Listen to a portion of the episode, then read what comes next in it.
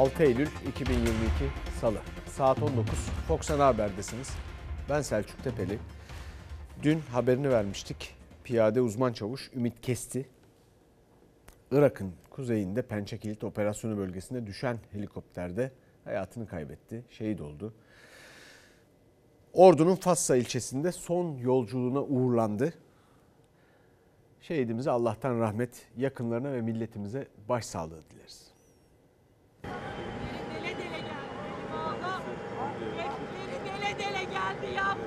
Helikopter kazasında şehit düşen oğlunu havalimanında böyle karşıladı.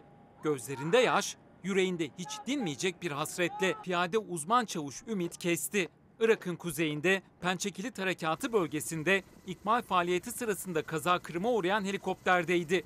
Şehit oldu. Ordu Fatsa şehidini vatan toprağına emanet etti. Allahu Ekber. Şehit piyade uzman çavuş Ümit Kesti evliydi ve bir çocuk babasıydı.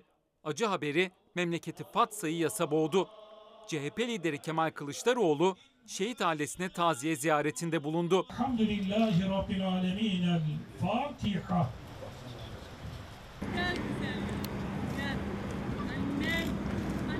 Şehidin cenazesi sabah saatlerinde Ordu Giresun Havalimanı'na getirildi.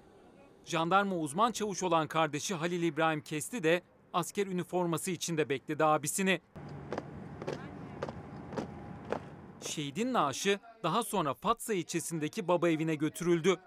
Şehit piyade uzman çavuş Ümit Kesti, garnizon şehitliğinde toprağa verildi.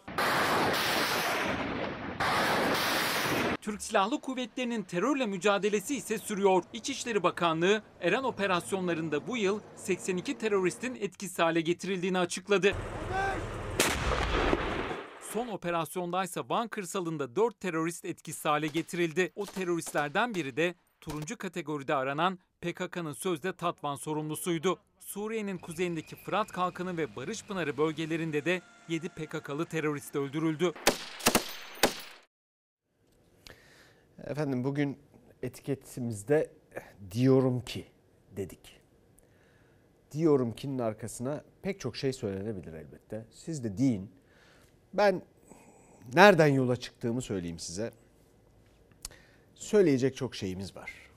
O kadar çok ki. Pek çoğunu da söyleyemiyoruz. Burada bir haber bülteni sunmaktan ve bunu Fox Haber Merkezi olarak hazırlamaktan öte bir yandan da dertleşmek istiyoruz. Sizden mesajları bekliyoruz. O yüzden siz ne diyorsunuz merak ediyoruz. O yüzden diyorum ki dedik. Bir yandan da hepimiz kaygılıyız. Pek çok nedenden dolayı. Hangi siyasi partiye oy vermiş olursak olalım. Pek çok kaygı- kaygımız var. Bunu bize yazmanıza veya söylemenize gerek yok. Kendi kendinize düşünün. Kaygı. Neden kaygı duyuyoruz? Neden dolayı kaygı duyuyoruz? Bunu düşünmek önemli çünkü kaygı önemli bir şey. Ve kaygı ile ilgili Darwin ve Freud'un bunlar önemli bilim insanları söyledikleri acayip şeyler var. Bir kere hepimiz siyah beyaz gibi bir takım ayrımlara alıştırıldık. Oysa hayat öyle değil. Bunların peşinde koşarak, bunları zorlayarak hayatımızı geçiriyoruz. Ama hayat ve kaygılar siyah daima siyahla beyazın arasında bir yerlere denk geliyor. Bunları anlatmakta çok zorlanıyoruz. Kendimizi yalnız hissediyoruz. O yüzden bize yazın. Siz kendi kendinize düşünün. Diyorum ki deyin. Anlatmaya çalışın. Biz de paylaşalım. Üstüne de biz ne diyorsak onu söylemeye çalışalım. Efendim iç siyasete geçelim. Bakalım kim ne diyor? Kemal Kılıçdaroğlu diyorum ki etiketine yakışabilecek bir şey söylemiş. Biliyorsunuz bizim İlker Karagöz'de Çalar Saat'te hazırım demişti adaylık için. Bugün de sarayda oturmam dedi. Başka bir mesaj. Benim saraylarda yaşamak gibi bir hedefim yok.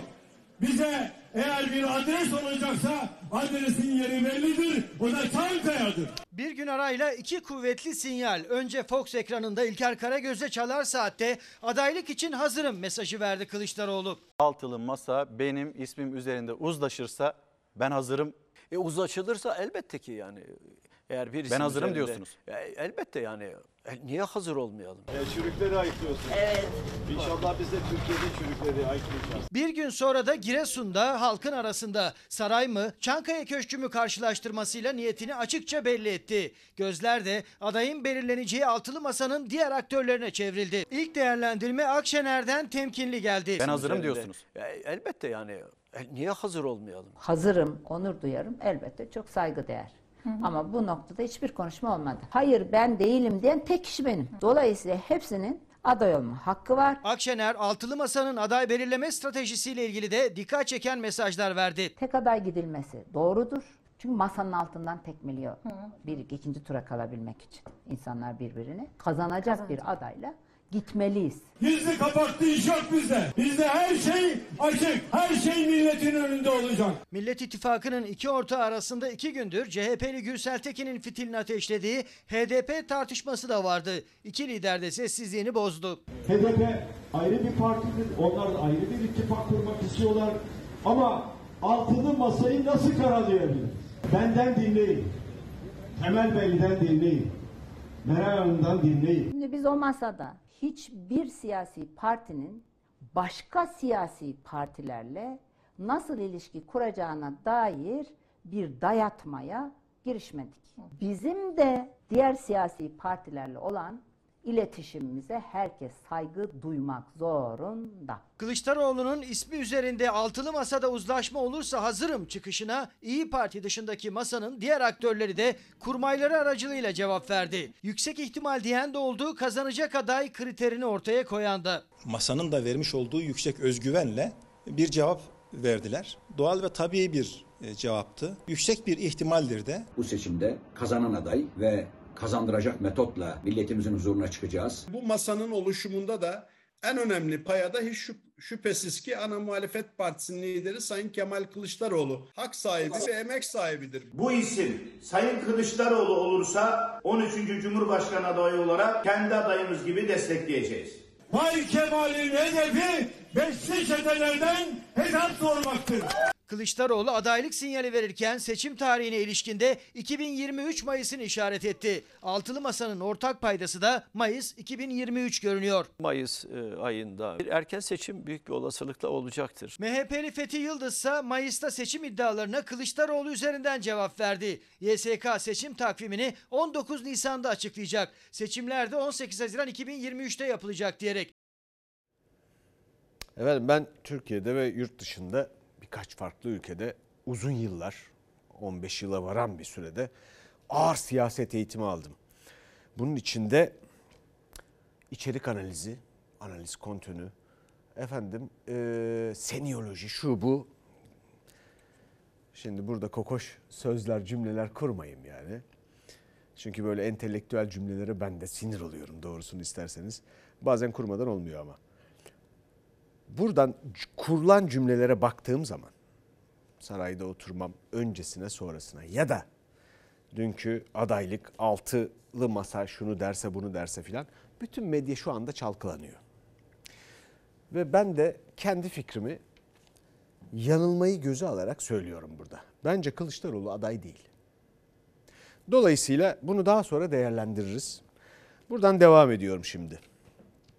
Üstüne düşünelim, tartışalım. Siz de diyorum ki diyerek bizimle paylaşın. Efendim bu çünkü içerik analizine bakıldığında bir cümlenin ne denmek istediği anlaşılabilir. Akıllıca cümleler fakat kanaatim budur. Peki ekonomiye geçelim. Ekonomiye geçelim. Ekonomi önemli. Bütün bu siyasi zımbırtılar bir yere kadar. Niye? E çünkü ekonomi bizim hayatımız, bizim her günümüz, her bir anımız yaşamak zorundayız ve ekonomi bununla birebir ilgili. Ekonomiyle ilgili birçok şey söyleniyor. Siyaset diyorum ki diyerek bir yığın şey söylüyor. Çoğu da tırıvırı. Onu da söyleyeyim. İktidardan bahsediyorum özellikle de. Bilhassa da Nurettin Nebati'den bahsediyorum. Hazine ve Maliye Bakanı.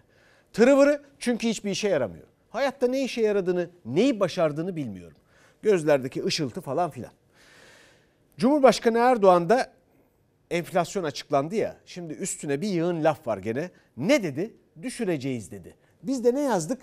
Yine düşüreceğiz dedi. Niye? kaçıncı defa söyledi. Yazlar geldi, kışlar geçti.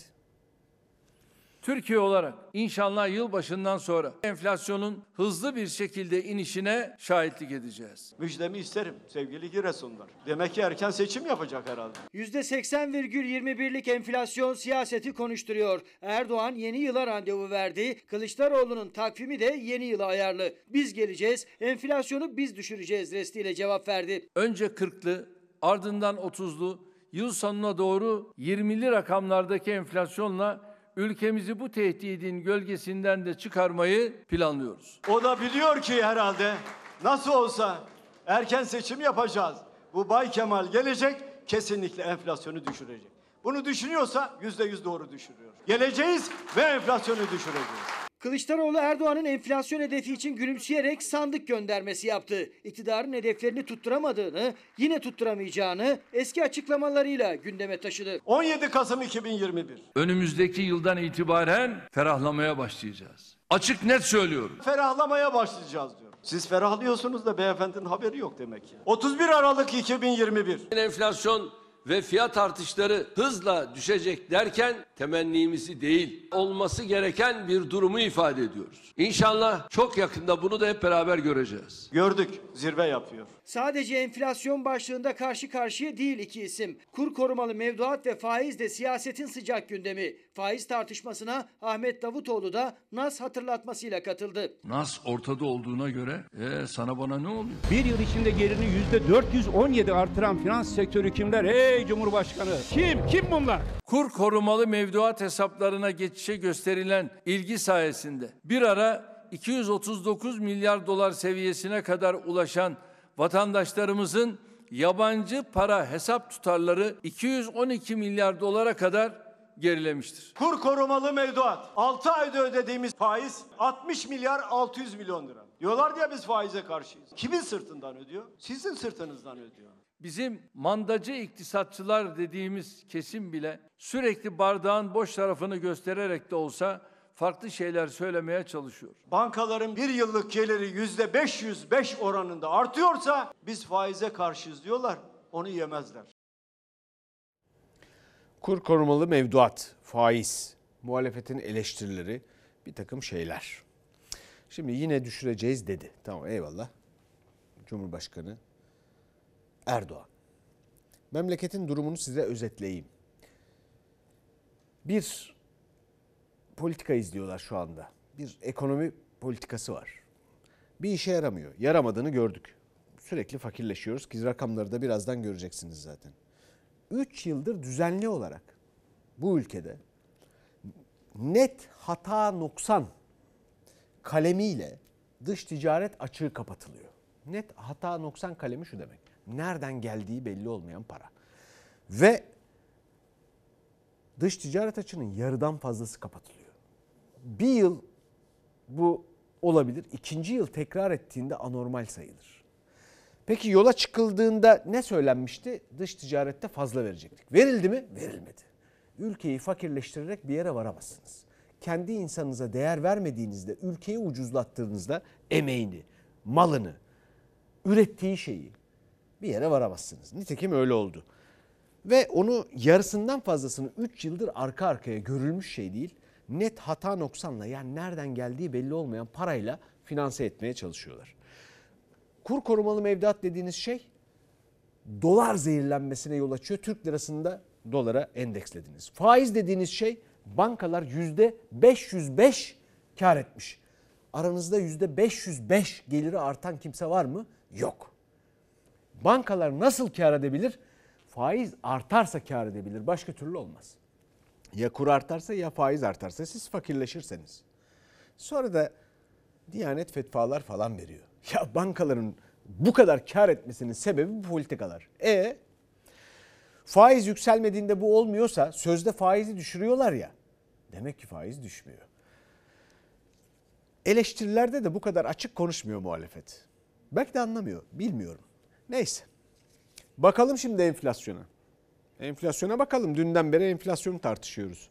Ne olmuş enflasyon? Şimdi neden bahsedeceğiz arkası yarın diye. Burada biraz sonra başka rakamlar da göreceksiniz. Şimdi detaylı bakmanıza gerek yok. Kafa yormayın şimdi. Haberi izleyelim. üretici enflasyonu ne demek biliyor musunuz? Yüzde 143'ü geçmiş. Sürekli yükseliyor. Arkası yarın demek enflasyonda. Üreticinin durumu ne şu an? Üreticinin durumu fevkalade kötü. Karınız ne durumda bu süreçte? Şu anda bizim karımız yok. Ayakta durmaya çalışıyoruz. Geçmiş aylarda 5 kuruş karımız yok. Tam tersine ifade edemeyeceğim kadar zarardayız. Üretici zararının boyutunu tarif edemiyor artık. Çünkü maliyet yükü her geçen gün katlanıyor. TÜİK'e göre yıllık üretici enflasyonu %143,75. Sanayiciye göre ise çok daha fazlası. Kesinlikle rakamların o noktalarda olduğuna inanmıyorum çünkü bil fiili yaşıyorum. Günlük değişen fiyatlarla karşı karşıyayız.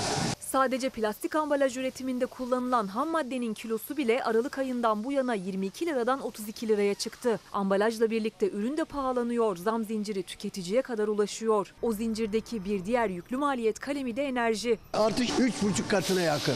Bu ne demektir biliyor musunuz? Bu facia demektir. Sanayicinin üretim maliyetlerini arttıran en büyük etken enerji. Beylikdüzü Organize Sanayi Bölgesi'nde bulunan bu plastik ambalaj fabrikasının yıl başında elektrik faturası 800 bin lira gelmişti. Ağustos ayında son gelen elektrik faturası 3 katından da fazla arttı ve 2 milyon 600 bin liraya çıktı. Üstelik bu elektrik faturasına 1 Eylül'den itibaren geçerli olan enerji zamları da henüz yansımadı. Önümüzdeki ay e, bütün girdilerimin e, fiyatları yeni zamlarla doğru orantılı olacak. Sanayide doğalgaza %50,8, elektriğe %50 zam geldi. Ürünün bir de nakliye masrafı var. Benzin 57, motorin 70 kuruş zamlandı. Mazotun litresi yeniden 25 liranın üzerine çıktı. Motorin işletmelerde bu da önemli bir giderdir. 9,33 ne zaman? Aralık 2021'de. Tam 2,62 kat artmış. Buna kim ayak uydurabilir? Bu işletme ayakta durabilir mi? Bu istikrarsızlık inanılmaz derecede sanayici, üretici, imalatçıyı perişan ediyor. Bu zamlar Eylül zamları Ağustos'taki %143'lük üretici enflasyonuna dahil değil. Tüketici enflasyonuysa yine Ağustos'ta %80,21 olarak kayıtlara geçti. Üfe ile TÜFE arasındaki makas daha da açıldı. Fox Haber ekonomi ve siyaset yorumcusu Ozan Gündoğdu'ya göre bu büyük fark ilerleyen süreçte sadece ürünlere zam değil işsizlik olarak da geri dönecek. Üretici yükselen maliyetlerini fiyata eskisi kadar yansıtamıyor. Fiyata yansıttığı anda müşteri kaybetmeye başlıyor çünkü artık. Ben artan maliyetimi fiyata yansıtamıyorsam neden daha fazla üreteyim ki? Daha fazla üretmekten vazgeçersem neden istihdam arttırayım ki? Neden işçi alayım ki? Bir süre sonra biz bunu makroekonomide işsizlik olarak göreceğiz. Ya o kadar acayip ki. Bir kıymetli izleyicimiz sağ olsun büyük bir iltifatta bulunmuş ve demiş ki diyorum ki gelecek hükümette Selçuk Tepeli Tarım Bakanı olmalı. Ben de bu kıymetli izleyicimize şunu söylemek istiyorum. Biz o mahallede doğmadık. Bizi bakan yapmazlar, bir şey yapmazlar emin olun. Oraya sokmazlar. Bizi o mahalleye de sokmazlar. Sizi de sokmuyorlar. Ben diyorum ki bu. Ha bu arada 12 Eylül'de pazartesi günü İlker Karagöz'e Çalar Saat'te misafir olacağım. Orada mesela şimdi böyle kıymetli izleyicimiz diyor ya diyorum ki diye bir şeyler diyeceğim. Neye aday olabiliriz? Hepimiz. Ben değil sadece siz de. Patron sizsiniz. Bu kadar basit. Göreceğiz bakalım. Fakat şimdi bakın 2020 Ağustos %11.53 üretici enflasyonu. 2021 Ağustos %45.52. 2022 Ağustos geçen ayımın %143.75. Burada TÜİK pek kalem oynatamıyor. Ayağımız alışsın diye yapıyorlar ya %9.9. 10 değil ha. %9.8 de değil. Ya bunlar hakikaten hayal gücü de yok. Gerçekten biraz düşünür insan ya. Hiç olmazsa %9.7 filan der. Madem o kadar ayarlıyorsun ya. Ne bu abi? Lüzumsuz indirim yapan mağaza panosu gibi cama yapıştırıyorlar ya %9.9'muş 2025'te enflasyon. Öyle bekliyorlar. Bugüne kadar hangi beklentileri geliştiyse, şey, gerçekleştiyse bilmiyorum. Her neyse. Şimdi bu üretici enflasyonu ile ilgili şunu söylemek lazım. Burada ihracatı çıkartacağız. Dolayısıyla yansıyacak yani 3 ay içinde yaşadığımız tüketici enflasyonuna yaklaşacak katkıda bulunacak, bunu arttıracak, bizim hayatımızı zorlaştıracak. Enflasyon %143.75 değil. İhracatı çıkartalım. Eyvallah. Ama gene de yansıyacak. Benim anlamadığım hepimiz göreceğiz, şahit olacağız diyorlar ya enflasyonun düştüğüne. Nasıl olacaksa bu? Kendinizi hazırlayın. Efendim gaza geçelim şimdi. Ah. Şehnaz, kıymetli Şehnaz hanımefendi benim yönetmenim şimdi yukarıda ver gazı dedi. Ver gazı dediği haberi vermek tabii. O haberden bahsediyor şimdi haber hazırlanacak filan. Ama siyasetteki durum bu. İktidarsan bu ülkede sorumluluk falan alma. Ver gazı. Efendim bir gaz polemiği var. Para yoksa gaz da yok. Sayın Putin'e karşı yaptırım uygulamaları Avrupa bu kışı hakikaten ciddi sıkıntılarla geçirecektir diye düşünüyorum. Bizim böyle bir sıkıntımız yok. Bu kış biz belki gaz eksikliği yaşamayacağız. Fiyatlarda ne olacak? Asıl soru o. Çünkü Türkiye'nin ödeme gücü olacak mı? %98 doğalgazla dışa bağımlı olan Türkiye için sorun yok dedi Cumhurbaşkanı Erdoğan ama enerji uzmanları o kadar iyimser değil. Doğalgaz temininde sorun olmasa fiyatta sorun olabilir diyorlar. Gazprom'un Avrupa'ya sattığı gazın metreküpü 1000 doları aştı. Bizim doğalgaz noktasında herhangi bir sıkıntımız yok. Bizim bu kış yine İran'dan ya da e, diğer boru hattı tedarikçilerinden bir sıkıntımız olmaz ise başka bir sorunumuz var. LNG, sıvılaştırılmış doğalgaz. Türkiye konut talebinden dolayı kış döneminde sıvılaştırılmış doğalgaz ithal etmek zorunda. LNG'nin fiyatı çok yükseldi.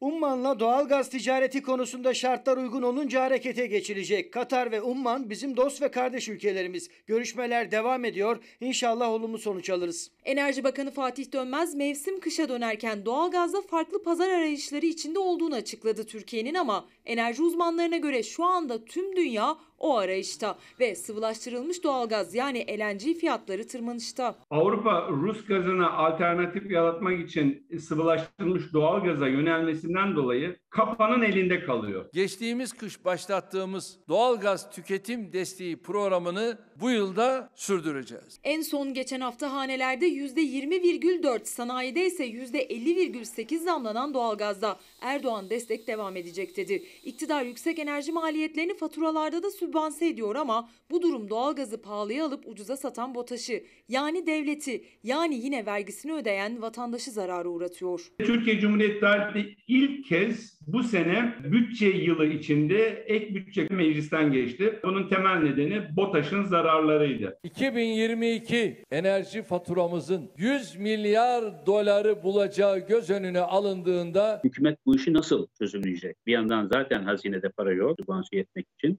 Öte yandan halk zaten geçim sıkıntısı burasına kadar gelmiş vaziyette. Türkiye bu kış doğalgaz problemi yaşayacak mı bilinmez ama Rusya ile yaşadığı krizden sonra Avrupa'nın doğalgazda sorun yaşayacağı kesin. Avrupa aslında ektiğini biçiyor. Bu durum Erdoğan'ın dediği gibi sadece Avrupa'nın sorunu mu uzmanlara göre değil. Çünkü Avrupalı ısınmak için kendi ülkesinden çok daha ucuz olan Türkiye'ye gelebilir. Türkiye'ye gelirler mi ısınmak için? Almanya'nın böyle ucuz market zincirinde 600 euroya Türkiye'de 22 gün konaklamalı tatil satılıyor. 400 TL ile Alman Hans Antalya'da konaklayacak. Bu Alman için çok ucuz. O zaman biz de aldığımız gazla lüks otellerimizi onlara vererek adeta Avrupalıları sübvanse edeceğiz olacağız. Bu bizim için bir kazanç sayılmaz aslında. Önemli olan Türkiye'nin kendi arz ikmal güvenliğini sağlamış olması. Vallahi para sizin paranız. Para bizim paramız. Sizin vergileriniz. Kimse cebinden hiçbir iktidar mensubu, hiçbir siyasetçi kendi cebinden para harcayarak hiçbir halt etmez. Ben size söyleyeyim dünya tarihinde görülmüş bir şey değildir. Zaten parası da yetmez. Her neyse. Şimdi bu Putin'e mahkum gibi bir durum var ortada. Şimdi böyle bir birçok şey söyleniyor ama buna yarın değineceğiz. Konuyu yarın açarız. Şimdi neye gireceğiz? Hangi konuya gireceğiz? Neden bahsedeceğiz? Enflasyonun neticelerinden. Ne o?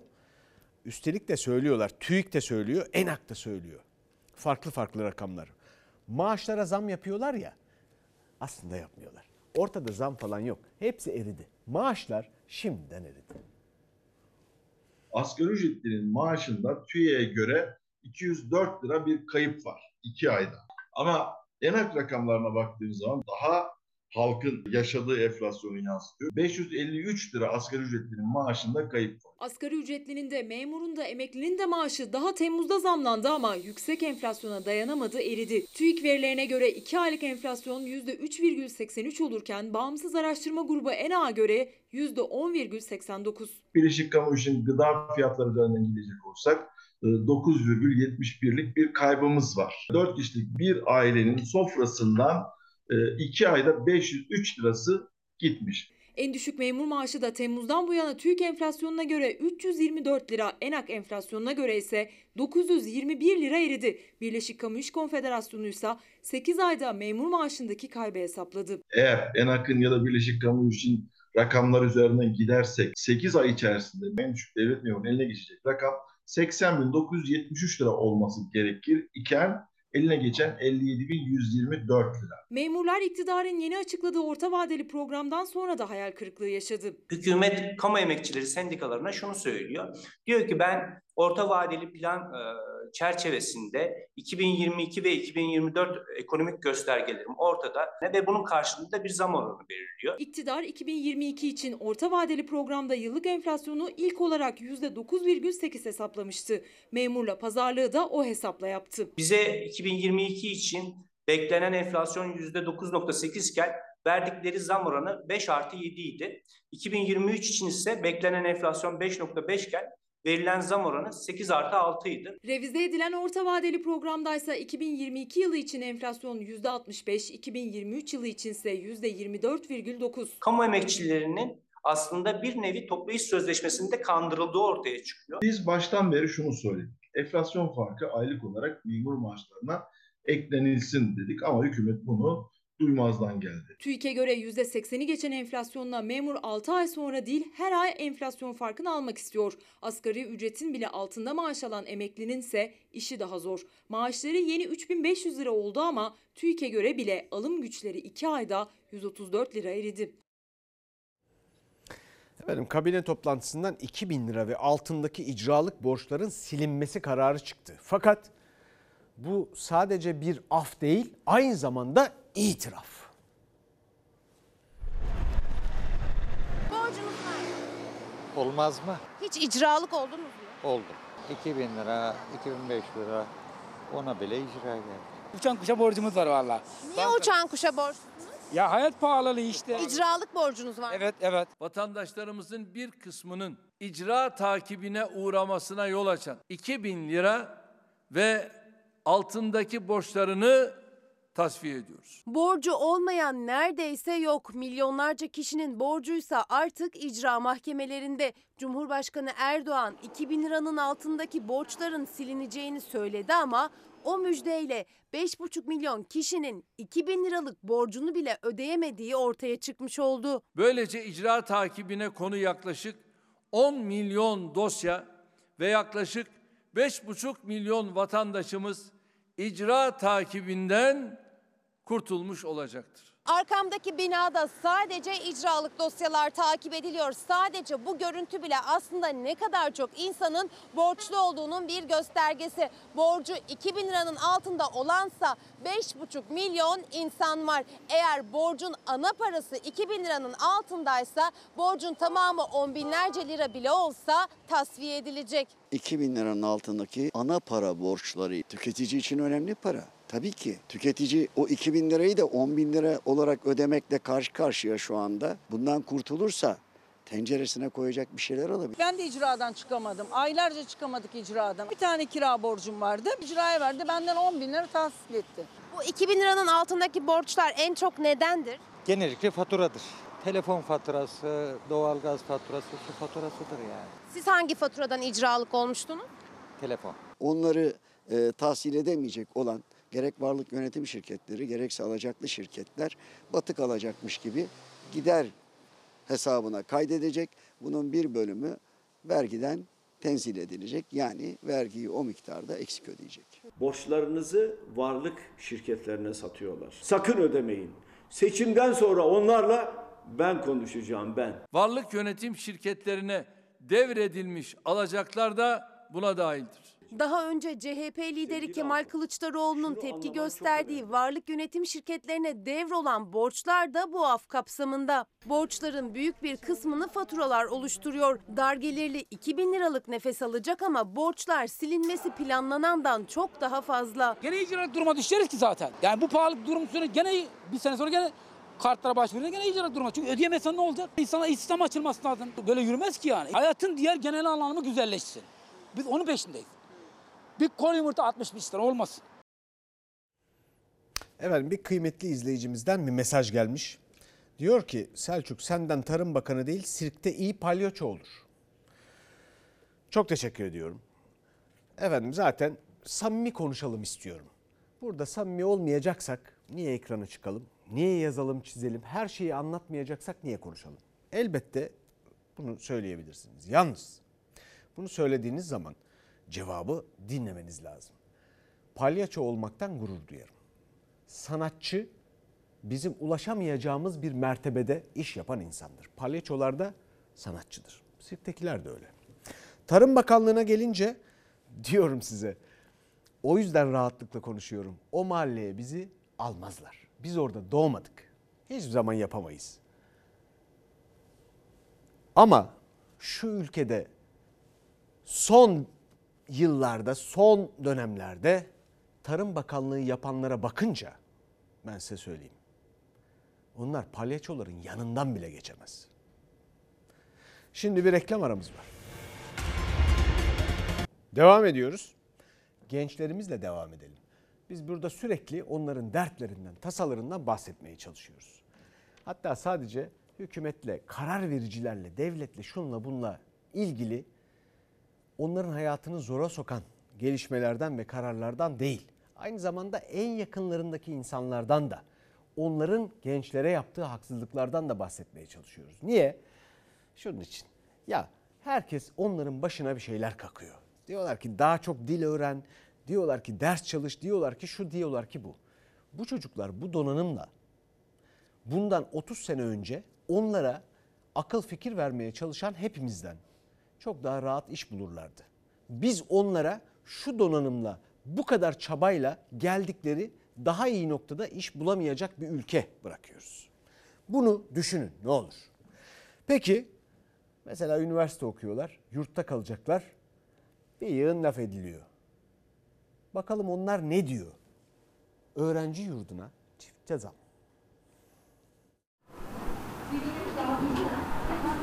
Yatak sayıları artmış olmasına rağmen bu yatak sayılarının artmasının sonucunda fiyatlarda bir değişiklik olmamasını beklersiniz. Lakin fiyatlarda da çok dehşet artışlar var. Öğrenciler KYK yurtlarında çifte zamla karşı karşıya. Çünkü hem yurt ücretlerinde artış var hem de odalardaki yatak sayısında açılacak denilen yeni yurtlardansa henüz haber yok. Pazartesi günü Sayın Cumhurbaşkanımızın teşrifleriyle 105 yeni yurt binasını açacağız ve bu yurtta gerçekleştireceğiz bunu. Gençlik ve Spor Bakanı Mehmet Kasapoğlu bundan 4 gün önce pazartesi gününe randevu verdi. Ancak yeni yurt binaları açılışı pazartesi de salı da gerçekleşmedi. Öğrencilerin yurt başvuruları da hala sonuçlanmadı. Herkese çıkmayabilir. Burs sayısı yeterli değil.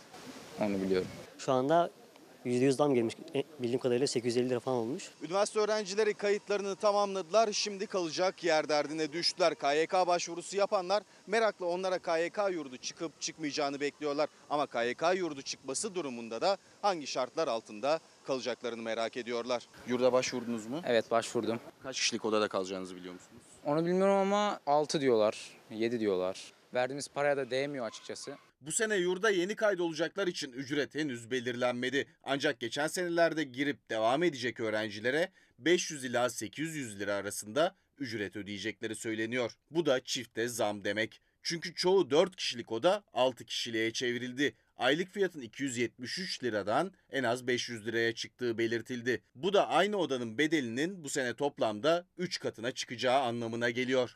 6 kişi kalınıyor. Hala bu devirde ortak tuvaletler, ortak banyolar kötü bir durumda. Fiyatına oranla çok kişi kalıyor. 4 kişilik ranzaydı. 450 veren arkadaşım 800 veriyor galiba şu anda. Öğrenciler odalara ranza eklenmiş ya da yatak sayısı arttırılmış yurt fotoğraflarını sosyal medyadan paylaşıyor. Tepki gösteriyor. Yine de özel yurtlar daha pahalı olduğu için bir umut KYK yurdu çıkacak mı bekliyorlar. 4 tane baza vardı benim yurdumda. Eklenebilir tabii ki yani ikili ranza şeklinde olabilir. 8 kişi bir odada çok fazla yani. Görseniz zaten iki kişi yan yana yürüyemez KYK yurtlarında. O yüzden bu bir aslında hizmet değil şu an zorunluluk. Şimdi gençlerimizden esnafımıza geçelim. Şurada bir takım bilgiler vereceğiz. Şunu da verelim. Elektrik %30 zamlandı. Doğalgaz %47.6. Kira %54.69. Enflasyon oranları açıklandı ya. Esnaf da kara kara düşünüyor. Bir soralım bakalım. Onlar ne diyor? Diyorum ki diye siz de bize yazın. Paylaşalım. Esnaf ne yapsın? Gitmek istiyorum. Kapatmak istiyoruz. İlk kez bu sene mi kapatmayı düşündün? Evet. Ve devre ver, koydum dükkanıma. Emlakçıya verdim. Ee, devredip artık Büyükşehir'de tamamen gitmeyi düşünüyorum. Artan maliyetlere yenik düştü 21 yıllık esnaf. Elektrik, doğalgaz zamları derken bu ayın kira artış oranı da belli oldu. %54,69. Konutlarda ev sahipleri çoğunlukla uygulamasa da %25 sınırı var kira zammında. Esnaf içinse sınır yok. %54,69'luk kira artışı 10 bin liralık kirada 5469 lira zam demek. Bakın 6300 elektrik faturam. Bundan bir önceki 5200'dü. Ondan bir önceki 4900'dü. Her ay böyle üstüne koya koya çıktı. Kaç yıldır esnafsınız burada? 21 yıl. Nasıl geçmiş Ee, yılları? pandemide bile bu kadar kötü değildi. Esnaf lokantası sahibi Ahmet Bey 21 yıl önce açtı bu dükkanı. Henüz 20'li yaşlarındaydı. Dükkan dolup taşıyor, rahatlıkla işletip büyütüyordu dükkanını. Ta ki geçen yıllara kadar faturalar arttı ve artan kiralar nedeniyle bu sene dükkanını kapatmaya karar verdi. Bakın öğlen saati. Yarısı boş dükkan. Pandemiden önce bu saatte sıra bekliyordu insanlar burada. Birçok küçük esnaf kapatır. 2000 lira gelen fatura 5000 lira gelmeye başladı. Bizim sadece tek yapacağımız şey sadece dükkanları kapatmamız, işsiz bir şekilde dolaşmamız olacak. Esnaf dükkanını açık tutmakta zorlanıyor. 1 Eylül fatura zamlarıyla gelmişti. Şimdi bir de Eylül'de sözleşmelerini yenileyecekler için kira zammı vakti. Piyasa çok kötü, çok durgun ama ayakta durmaya çalışıyoruz bir şekilde dönmeye çalışıyoruz. Oradan kredilerle oradan al buraya ver, buradan al şuraya ver. 30 yıldır aynı dükkandaki perdeci işlere yetişemezken şimdi dükkan boş. Alım gücü düştüğü için müşteri sayısı azalıyor ama ödediği fatura ve kira artıyor. En son 4800 lira falan civarında gelmişti atölyeye. Buraya da herhalde klima falan çalıştığı için de 1500 lira civarında. Bayağı bir zorlanacağız. Yani dediğim gibi işler çok eski işlerimiz yok. Eskiden mesela burası, burada yani müşterilere sıra yani 3-4 tane müşteri olurdu aynı gün. Bakamaz, yetişemezdik. Şimdi kimse gelmiyor öyle söyleyeyim yani bayağı bir kötü. Bugün hiç gelen var mı? Yok cumartesi de kimse yoktu yani gelen yoktu. Lesk'ten konutta olduğu gibi esnafın kirasının da %25'e sabitlenmesi ve stopajın sıfırlanması talebi gelmişti ama olmadı. Katlanacağız ne yapalım? Bakalım gittiği yere kadar. Nerede trak orada bırak yapacağız yani hani. Ne yapalım? Esnaf küçük esnafla uğraşıyorlar hep zaten. 2-2,5 gelen yere 5,5-6 gelmeye başladı yani iki kata birden yani. Bu nasıl bir dengesizlik ben anlamıyorum ki. Bizim sosyal medyadan diye bir bölümümüz var. Efendim şimdi bir ablamız var. Bir izleyelim. Bir ineği var. Bakın bir izleyin ne olur gözünüzü seveyim. Bakın nasıl hoşuna gidiyor. Minyako, minyako, minyako, minyako. Ayo, hızlı sevdim. Hızlı sevdim.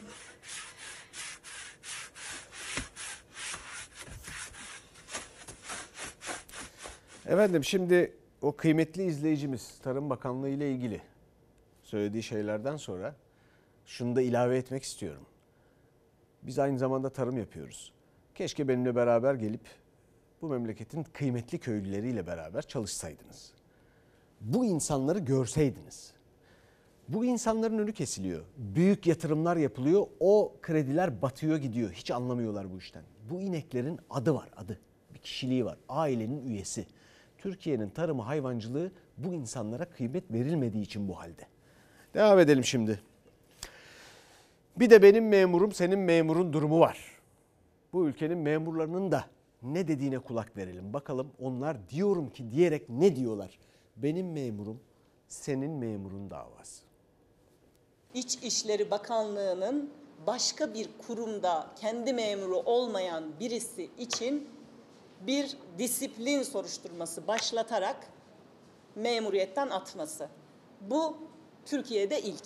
İçişleri Bakanlığı Yüksek Disiplin Kurulu Çankaya Belediyesi'nde memur kadrosunda olan Mimarlar Odası Ankara Şube Başkanı Tezcan Karakuş Candan'ın memuriyetini sonlandırdı. Hem hukuki hem siyasi tartışmanın da fitili böyle ateşlendi. İçişleri Bakanlığı'nın muhalif belediyeler üzerindeki yeni kayyım uygulamasıdır personel üzerinden. Bunu denemiş oldular. projeleri, bunlar kesitleri. Herhalde Ankara'nın en yüksek rantı e, Togo İkiz Kulelerine verilmiş. Togo kulelerine karşı verilen yargı mücadelesinin ardından Sinan Aygün'ün şikayeti sonrası İçişleri Bakanlığı tarafından hakkında soruşturma başlatılmıştı. O soruşturma sonuçlandı. Candan memuriyetten çıkarıldı. Baskıyla, tehditle susturmaya çalışıyorlar. Olmuyor. Bir adım geri atmayacağız. Onlar gidecek.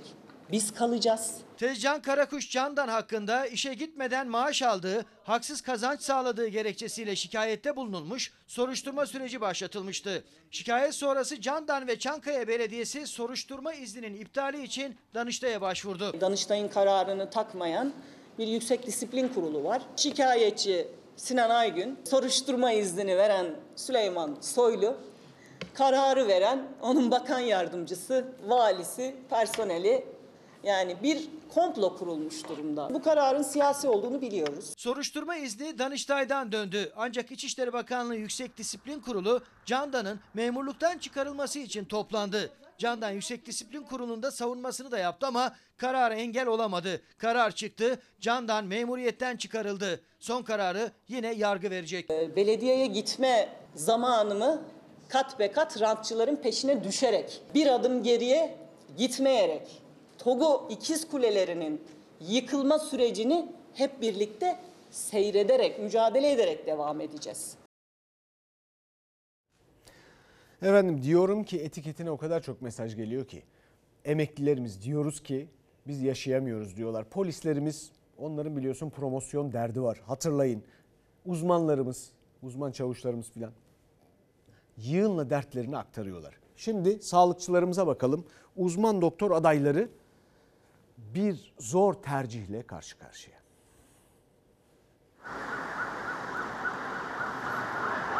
Bu sınavda başarılı olursanız cerrahi düşünüyor musunuz? Yok Türkiye'de düşünmüyorum. Ama yurt dışında düşünebilirim. Son 6 aydır ben çalışmıyordum TUS'a. Almanca çalışıyorum. Almanya gitmek için hazırlık yapıyorum. 26 yaşındaki tıp fakültesi mezunu Erdem Altan uzmanlık için hazırlığı bir yana bıraktı, Almanca öğrenmeye başladı. Çünkü hekimliği Türkiye'de yapmama kararı aldı. Hemşire eşiyle birlikte Almanya'ya gitmeye hazırlanıyor. Sizi oraya yönlendiren iten ne oldu? Ee, aslında çalışma saatleri, e, daha sonra hakkını alabilmek. Almanya'da mesela bir genel cerrah 16 saatin üstünde nöbet tutmuyor eşim için konuşursam ama burada e, nöbet sonrası da çalışmalar e, vardı. Bir de sağlıkta şiddetin artması. Bunların hepsi böyle birikti bizde. Ülkemde çalışmayı çok isterdim. İşler düzelirse dönmeyi düşünüyoruz. İnsan kendi ülkesinde kendi insanına hizmet vermesi bambaşka. Keşke böyle olmasaydı diye her an içimizden söylüyoruz yani. 4 yıllık evli Altan çifti. Hemşire Busenur Altan ve doktor eşi Erdem Altan Almanya'ya gitmek için 6 aydır dil öğreniyor. Çünkü Türkiye'deki şartlarla mesleklerini devam ettiremiyorlar. Kısa süren meslek hayatlarında geçim sıkıntısı da sağlıkla şiddette yaşadılar. Doktor Erdem Altan tıpta uzmanlık sınavına kendini denemek için girdi. Ama diğer uzman doktor adayları gibi göç hazırlığında. Türkiye'de çalışma şartları yoğun. Hani maaşlarda bir kısım iyileştirmeler yapılmış olsa da yine çok hasta bakıyoruz. Yani özellikle acil servisleri gereğinden fazla hasta yüklenmesi oluyor. Yani bu gibi şartlar doktorun çalışmasını, yani mesleğimizi tam anlamıyla yapmamızı olumsuz etkiliyor. Asistan hekimler içeride ter dökmeye devam ediyor. Çünkü onlar TUS sınavına girdiler. Yani uzmanlaşacakları, branşlaşacakları alanlar belirlenecek. Ancak hekim göçü hiç durmaksızın devam ediyor. Çünkü şartlar hekimlerin istediği gibi olgunlaşmadı Türkiye genelinde. Hal böyle olunca da Türk Tabipleri Birliği'nin verilerine göre bile 281 hekim sadece Ağustos ayında göç edebilmek için ihal belgesi aldı. Her sabah uyandığımda ekonomi düşünmekten çok sıkıldım açıkçası. O yüzden de düşünmüyor değilim. Belli branşlarda kadrolar dolmuyor artık. Özellikle cerrahide boş kalan kadrolar %72'yi buldu. Doktor açığı günden güne büyüyor. Abdullah Atlı gibi son yıllarda hayalleri bambaşka oldu hekimlerin. Nereyi planlıyorsunuz? Şu an Almanya daha kolay duruyor. Yola ilk başladığınızda da bu muydu planınız? Yo aklımın ucundan bile geçmiyordu. Ama 6 yılda nereden nereye geldik işte. Şimdi Kusursuz Kiracı dizisinin yeni bölümüyle sizi baş başa bırakıp huzurlarınızdan ayrılıyorum.